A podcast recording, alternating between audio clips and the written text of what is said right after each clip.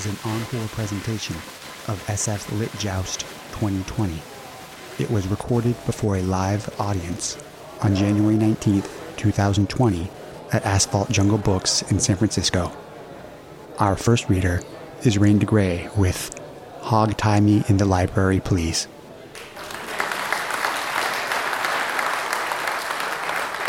Sexuality is not black and white. It is not nearly as binary as we used to believe. If anything, it is stocked in infinite shades of gray. For those who find that they cannot pack their sexuality neatly into one of two socially acceptable boxes, that messy sprawl can cause a lot of soul searching and occasionally obsessive behavior. Think of sexuality as a water balloon. When the standard old in and out won't do, you seek other outlets. As you put pressure on the water balloon, that water has to shift elsewhere. And sometimes that shifted water means you end up hogtied on the floor of my library. I met Sam at a writing workshop. He had published a few books that I quite enjoyed, and when I saw that he was teaching a workshop on writing, I quickly signed up. I had no idea what I was really signing up for.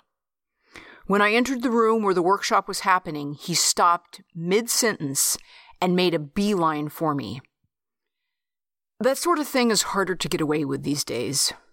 There's a lot of talk of consent and ethics, and someone stopping mid workshop to abruptly begin nuzzling one of the attendees would be met with some serious side eye. But back in the day, things were a little different. I had an author whose work that I had respected evidently be so dazzled by me that they stopped in the middle of a workshop to use my breasts as a pillow. To be fair, they do make a nice pillow.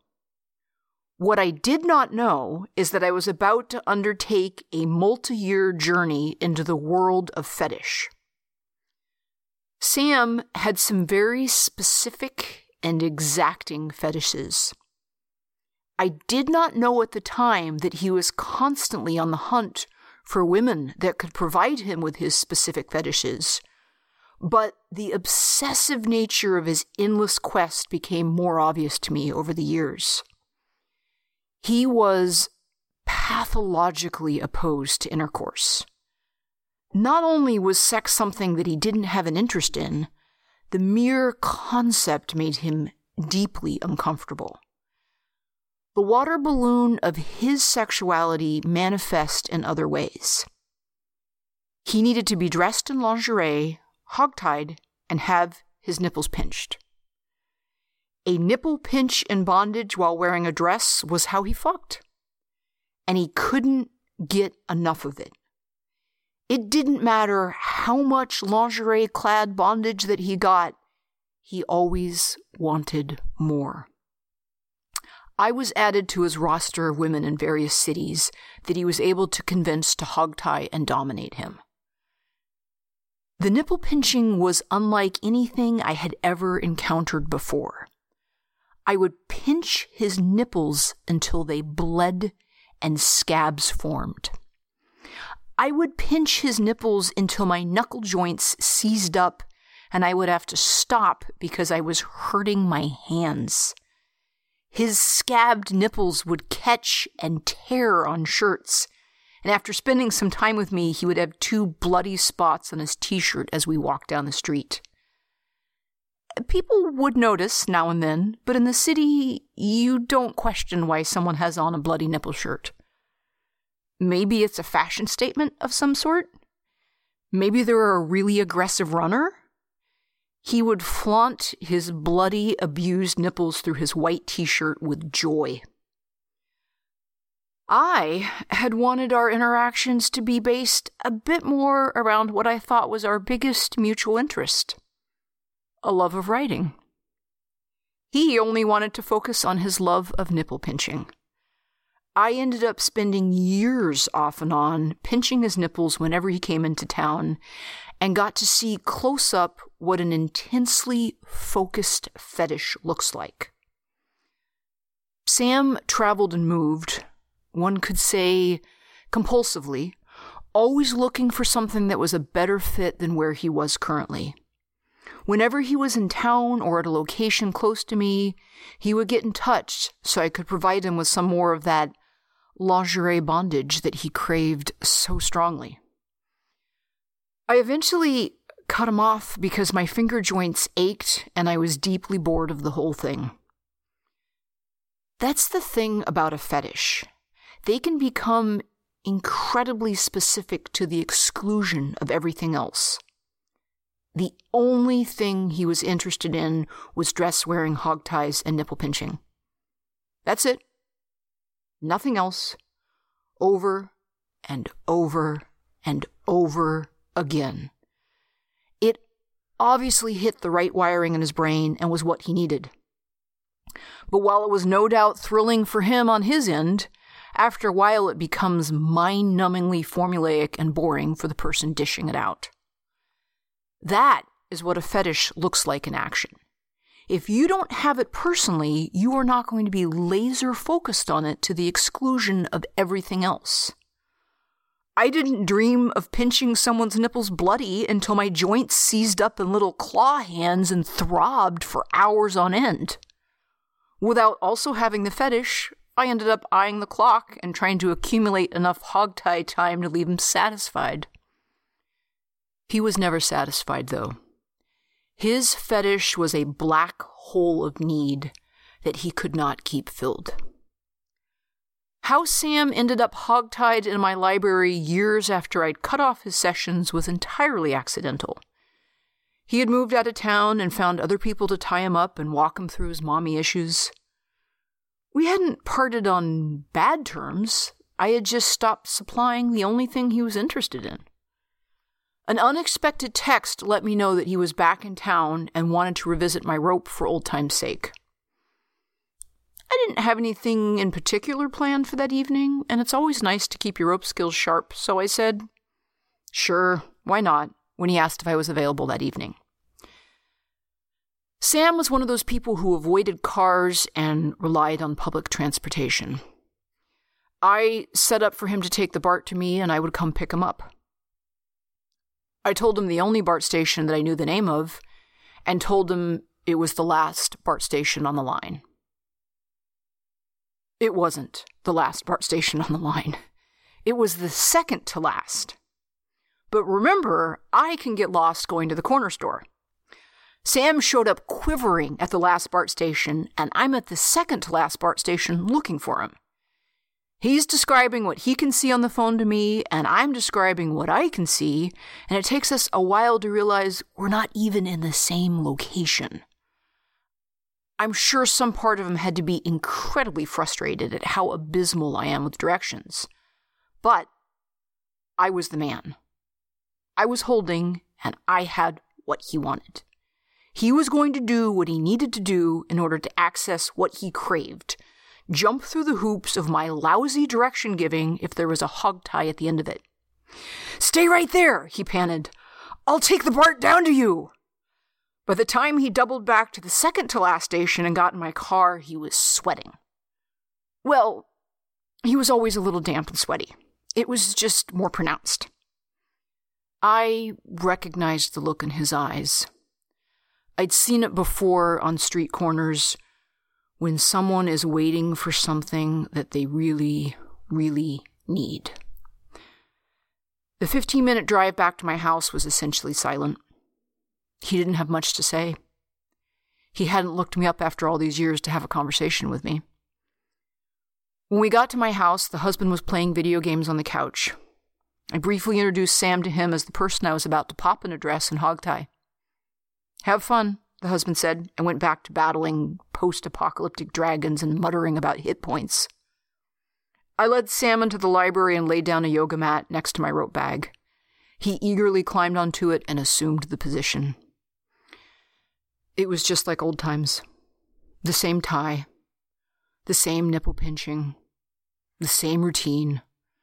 If anything, it was more boring than before because he wasn't even able to keep up the pretense of me as anything other than a fetish dispenser giving him the dopamine that he craved. When it was all over, he changed back into his clothing and walked past the husband, who was still hacking away at the video game. I drove him back to the BART in silence while he surfed his phone, probably looking for other people in town that were available to tie him up. He got out of my car and headed into the BART station with barely a backward glance. It was a booty call where nobody had sex or an orgasm. Instead, I was tying a relatively well known cross dressing author in my library while my spouse played video games in the living room. That was the last time I ever tied him up. But I still think about it now and then. I still think about how a fetish can become an all consuming focus that pushes everything else aside. Sam eventually got put on a list of men with troubling behavior, and it had negative effects on his career. I was just one of many women that he was using as a free prodom, and some of the unwilling recipients of his fetish were pretty unhappy at being on the receiving end of his desires. There's nothing wrong with having fetishes. Fetishes can be thrilling activities. But, like with all things, moderation is key. When you start doing things to such excess that you are engaging in unhealthy behaviors, when you find yourself on a list, it might be time to look in the mirror.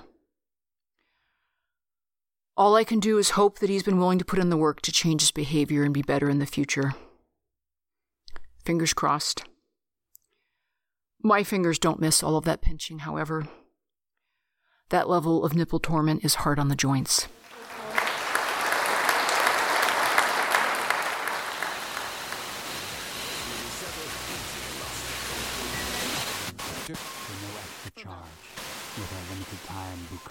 offer. Call today. Eager gentlemen. Shut. So call now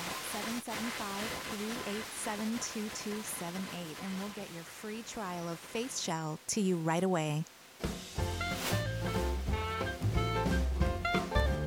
And welcome back to everyone's favorite radio quiz show, What's My Fetish?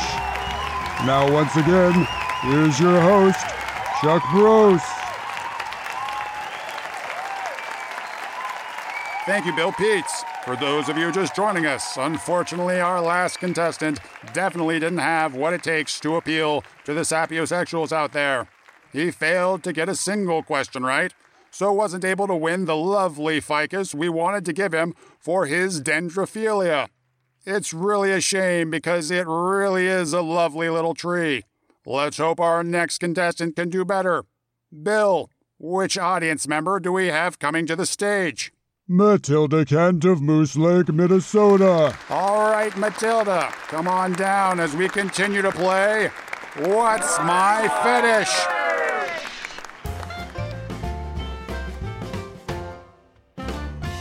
Hi there, Matilda. How are you today? Great, Chuck. So excited to be here. Well, that's what we like to hear.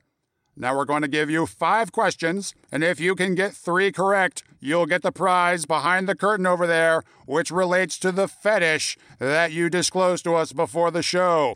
Are you ready? I am. Okay, for your first question, I hope you're a Douglas Adams fan. 30 seconds on the clock.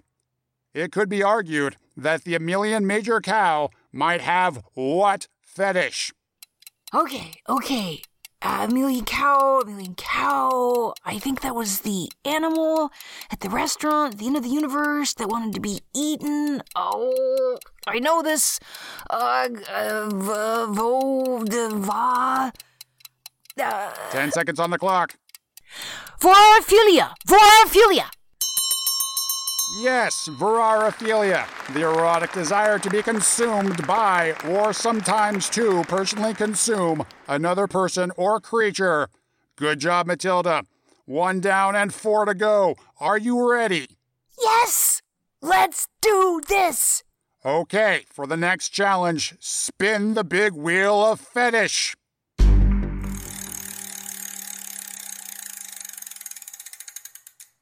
Ooh, it looks like you got psellismophilia.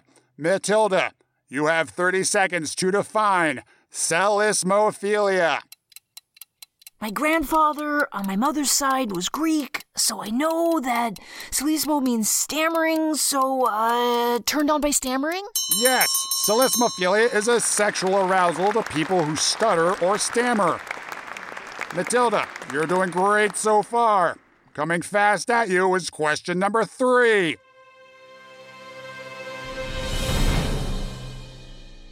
If you have stygiophilia, you would most likely engage in a lot of sinful acts because you are turned on by what? Doing bad things? Um, breaking the Ten Commandments. Devil worship. Satanism. 10 seconds on the clock.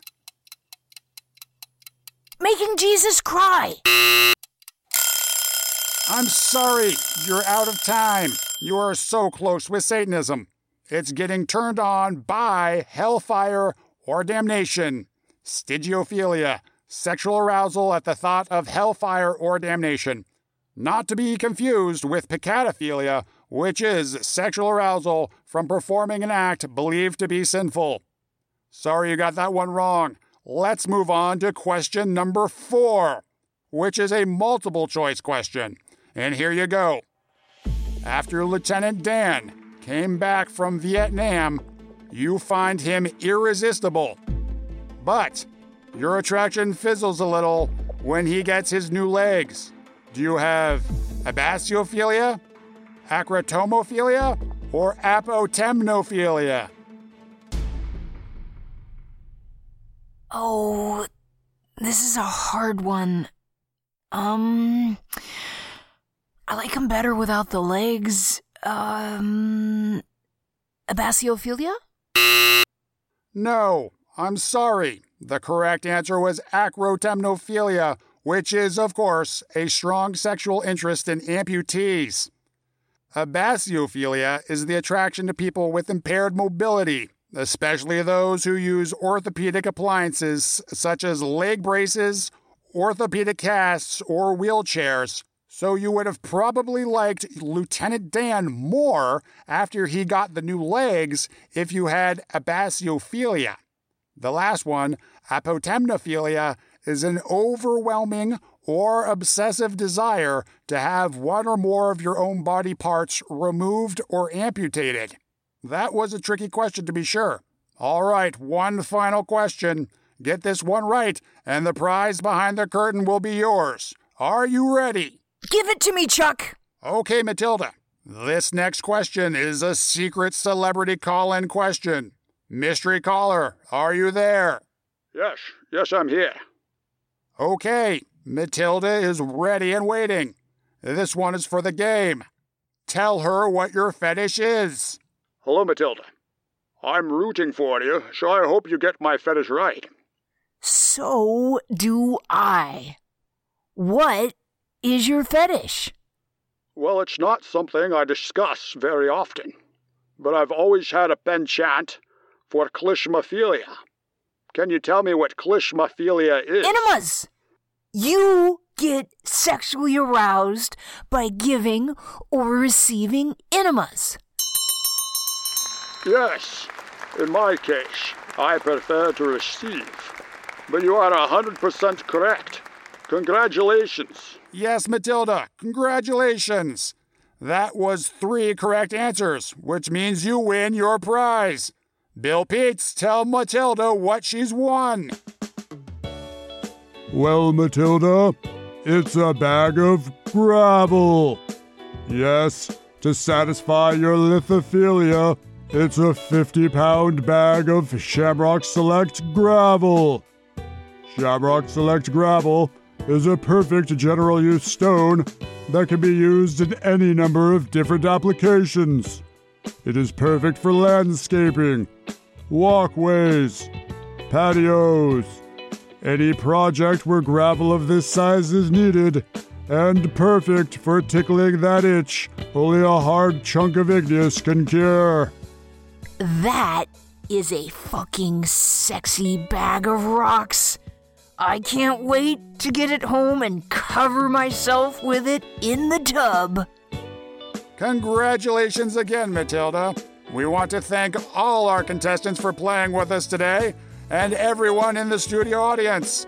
We hope you'll join us next time for another fun filled episode of What's My Fetish?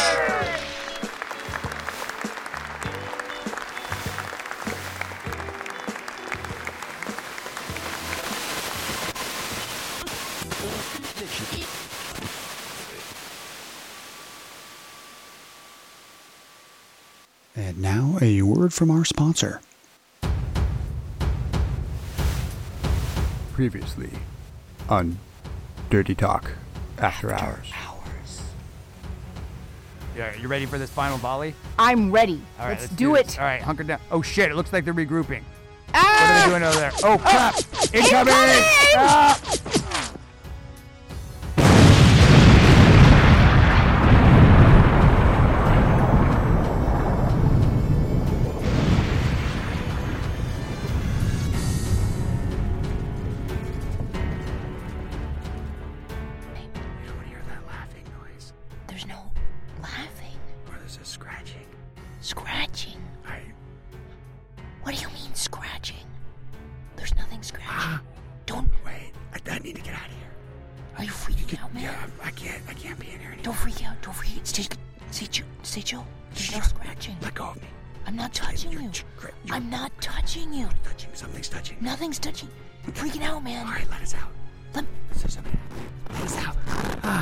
Us out of here.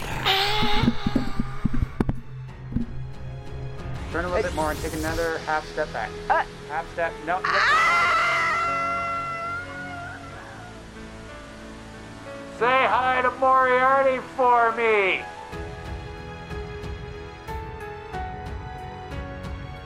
Dirty Talk After Hours. Available exclusively on Patreon every Monday morning.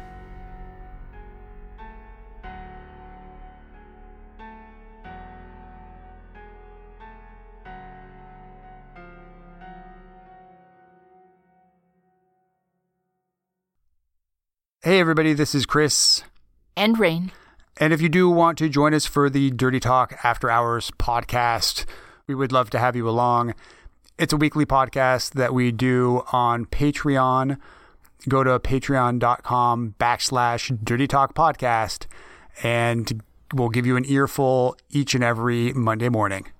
Both of your ears full. Yes, two ears full every Monday morning. Sometimes we go on adventures. Sometimes we talk about the weird news of the day. It's a never ending party, my friends. Join us. So if you want to support this podcast and encourage us to keep doing the awesome job we're doing and get bonus episodes every week, go to patreon.com backslash Dirty Talk Podcast. See you all there. Got you from the dark of the desert. The hits just keep on keeping on. It only gets crazier, my cool cats and kittens. Because now we're serving up a palate cleanser of feet and STIs throughout history. Strap in and buckle up your seatbelts. Here we go. You've heard me describe sexuality as a water balloon before, where if you put pressure in one place, that water is going to shift somewhere else.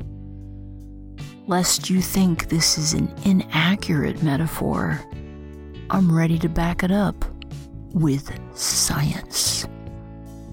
I have studies and everything. In specific, our topic today is how outbreaks of STIs are tied to increases in foot fetishes. Foot fetishes are one of the most common fetishes out there, and everything from perfectly pedicured toes to stinky, dirty feet to heels to stockings to foot jobs all fall under the wide umbrella of foot fetish. You can be incredibly passionate about stinky sneakers, but a six inch heel will leave you cold.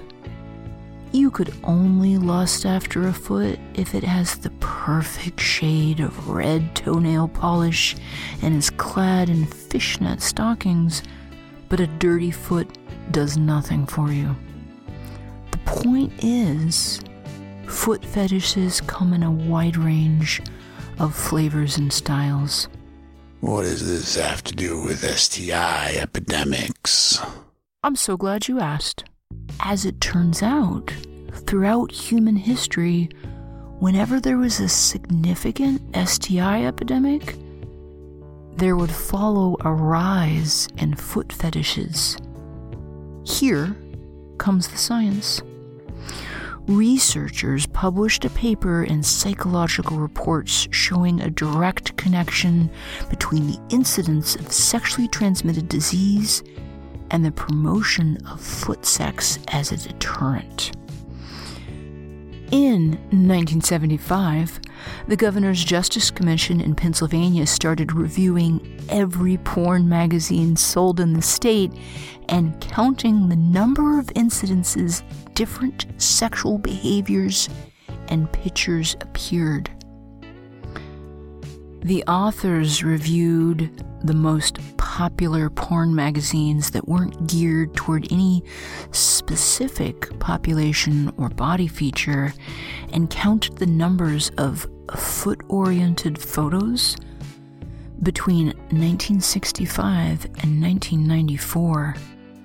The number of incidences were roughly six to seven from 1965 to 1976 decreasing to 3 from 77 through 85, then increasing exponentially to 30 in 1994. These surges were tied into the AIDS epidemic.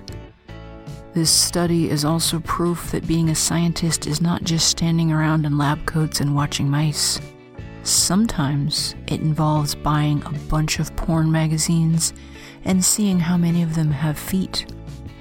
Because, you know, science and toes. They realized they were onto something and continued their studies. By comparing the literature corresponding to the outbreaks of STDs with other times in history, they found the romantic literature included references to women's feet as objects of beauty. Over the previous millennia, there have been four distinct episodes of increased foot fetishism tied to STI epidemics. In the 13th century, crusaders returning from the Holy Land brought back a gonorrhea epidemic, and what followed was a surge of erotic feet references in available literature. Poets waxed eloquent about the female foot and in the bestseller of medieval times, The Romance of the Rose, there are copious and detailed references to the pedal aspect of the female anatomy. According to the poetry of the time, the ideal female foot was white, narrow, with high arches and long, straight toes. The Roman foot with a long, first toe was preferred. By the end of the gonorrhea epidemic, literature reference to the sexy foot had lessened noticeably. In the 16th century, with the outbreak of syphilis, reappeared another interest in foot fetish. The movement seemed to start in Spain and then move to Italy before engulfing the whole of Europe painters specialized in the female foot with toe cleavage and partially covered feet became the voyeuristic mark of the time, enjoyed by both sexes. The long second toe became popular. uh, the Greek foot, which I have. My feet are 16th century gold, and clothed prostitutes paraded before potential customers unshod. Who cares what her ass looks like? Let me get a gander at those feet. Foot fetish remained popular until the treatment of mercury provided a primitive cure for syphilis, and then it waned out, much less toe cleavage to go around. In the 19th century, when a second epidemic of syphilis reappeared, this seemed to mirror another interest in foot fetish. Brothels began to specialize in foot fetishes. Victorian schools of painting included the idealized female foot. In the developing area of photography, to avoid those Victorian sensibilities, the female foot was excluded. Men could get away with having their boots exposed, but women's feet were covered by dresses or shawls or cropped out entirely. Heaven forbid you would see a woman's foot. The next thing you know, there would be anarchy and toe sucking in the streets. In the 20th century, the rise of AIDS also tied to increased foot fetishism and resulted in those Pennsylvania scientists needing to go out and buy all of those porn magazines. As a species, we have an innate desire to seek out sexual gratification. That's how we ended up with over 7 billion of us on this planet. For most of us, it is a deep and driving desire that shapes much of what we do. During epidemics, that desire gets shifted as we seek out more non traditional methods of sexual gratification when the traditional methods are less safe. Stay with us. We got Nancy Sinatra's These Boots Are Made for Walking coming up next.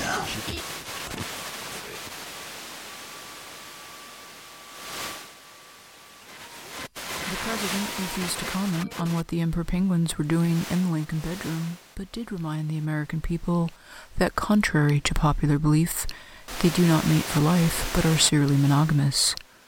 For NBR News in Washington, this is Christina Craig. It is two minutes till midnight.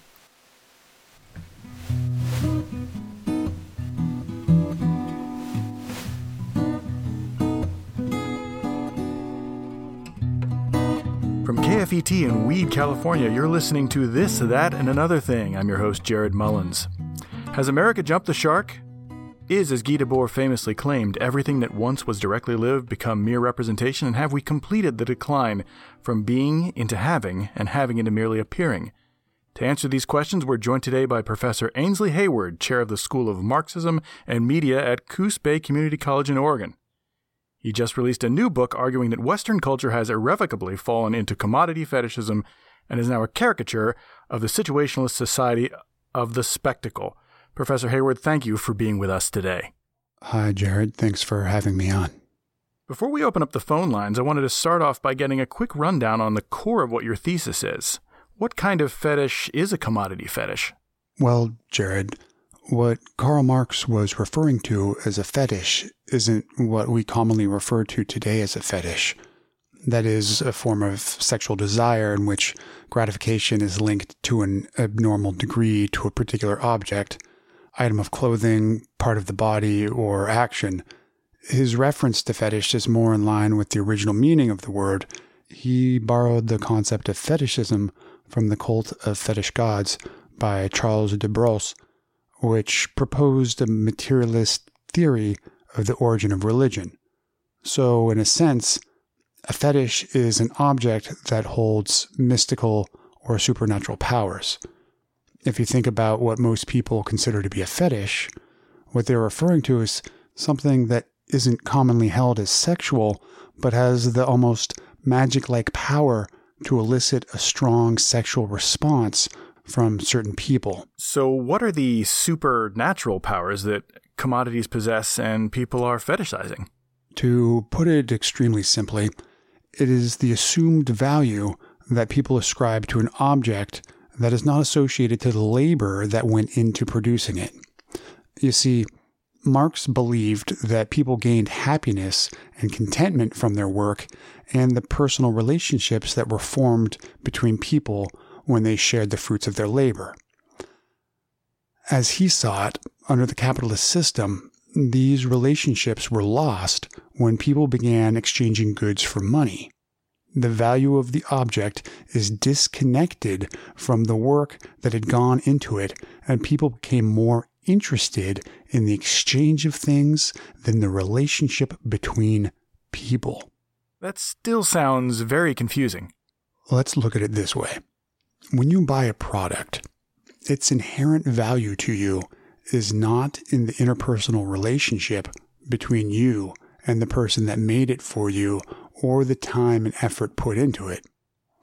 You are willing to exchange money for it because of the perceived value you give it. This is most apparent with corporate branding.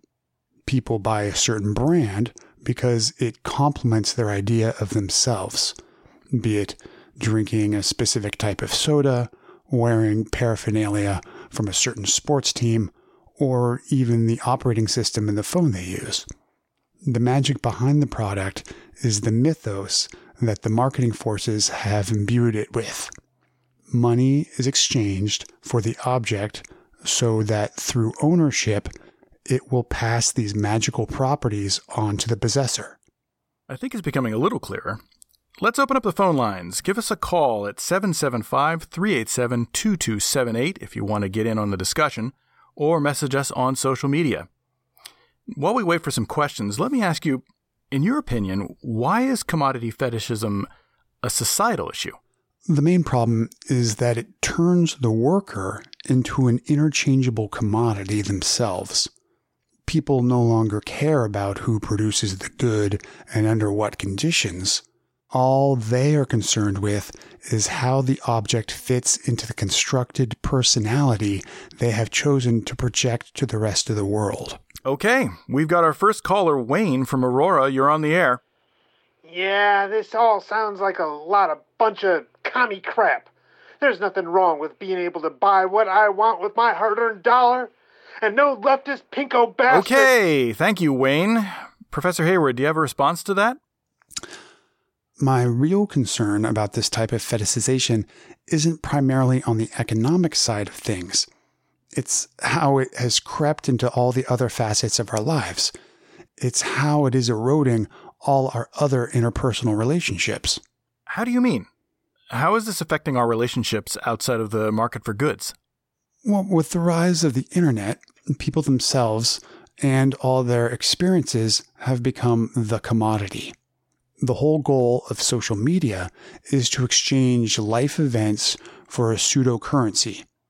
As people interact on the platform attempting to collect this pseudo currency, the website then advertises them tangible products that according to the information that has been scraped from the personal details that have been shared on the site, best fit with their chosen identity. What do you mean by pseudocurrency? Are you talking about influencers being paid to rep certain products? No. This new currency is in the form of likes, shares, and follows. These things activate the reward center of the brain with little hits of dopamine in the exact same way as doing drugs or winning money at a casino just like gambling, the reward people get from social media is variable. Post a picture or a status update, and the amount of interaction it will get is unknown.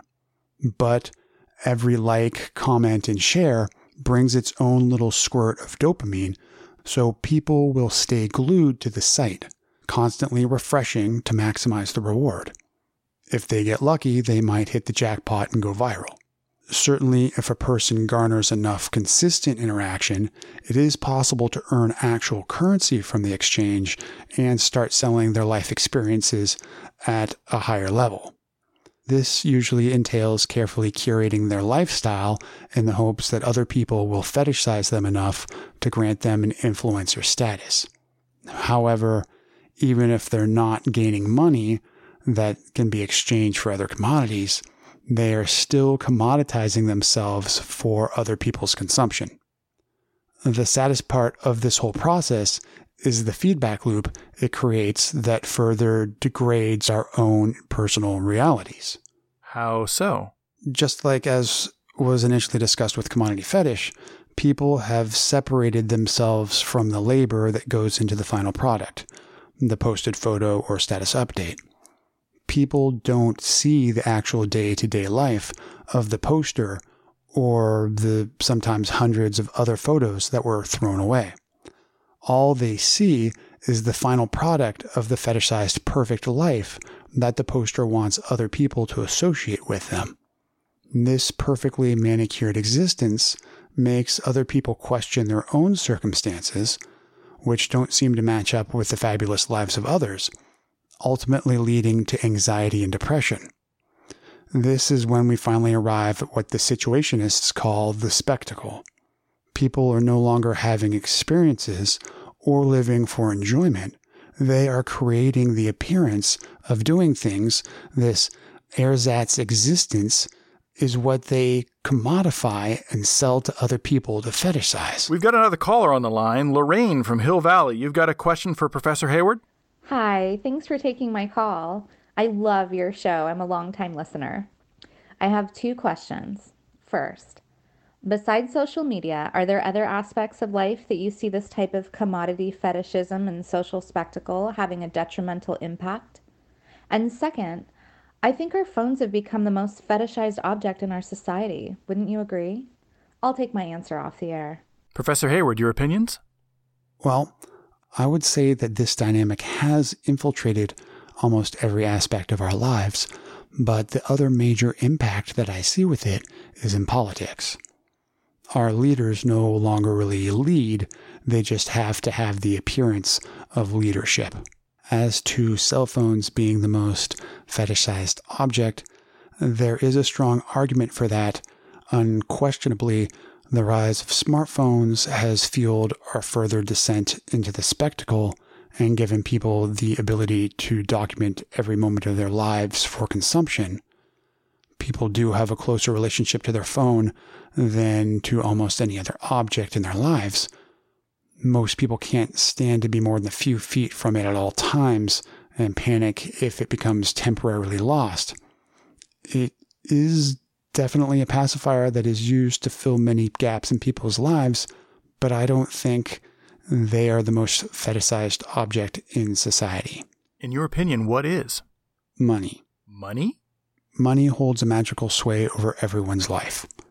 You can literally buy and sell people's lives with enough of it. Ask anyone if they want more money, and you'll get an emphatic yes.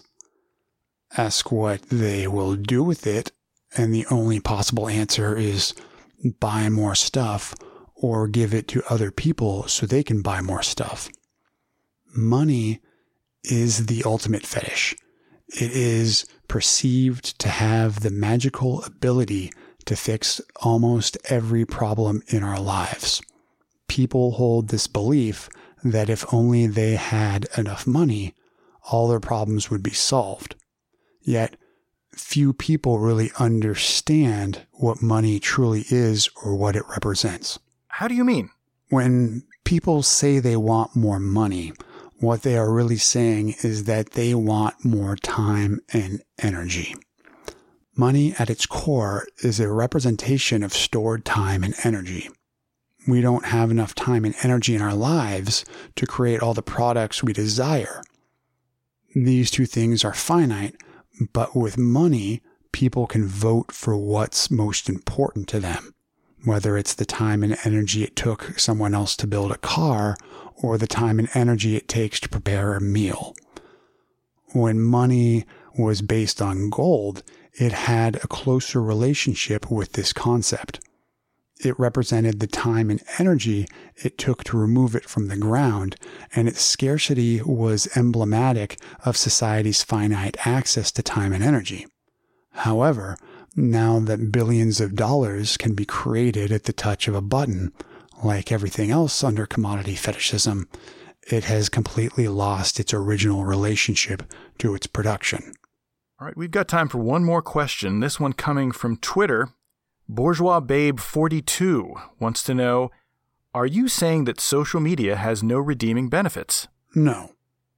It can be perverted and alter our perception of ourselves and the rest of the world, but it also provides us with the incredible ability to instantly share information with people all around the world and can be used as a tool to fight injustice and oppression. What I'm saying is bring awareness into your interaction with it. Have experiences that aren't documented for the consumption of others. Don't passively consume it and other media. The spectacle is all around us take this podcast you're listening to right now. It's part of the spectacle. I'm not a real professor. This isn't a real radio talk show. We're just co opting a familiar media format in an attempt to satirize social commentary. So we're breaking the fourth wall now. Okay. Sure, why not? We might as well be fully transparent with the fact that we're just as much part of the spectacle as anything else. Does it make us better because we're aware of it and trying to use the spectacle to educate other people about the spectacle? I don't know. Probably not. We just want to encourage people to look deeper at it and bring awareness to everything they consume and fetishize in their lives. Also, follow us on the social media platform of your choice. The Dirty Talk podcast can be found on all of them. Give us all the likes, shares, and follows, or if you appreciate the time and energy we put into this podcast and you have the means, support us on Patreon like our honorary producers, Rolf Hansen and his wives. Back to you, Jared. That's all the time we have for today for this, that, and another thing. I want to thank our guest, Professor Ainsley Hayward, for joining us. Tune in tomorrow as we explore koalas. Are they the deadbeats of the animal kingdom? Until then, this is Jared Mullins signing off.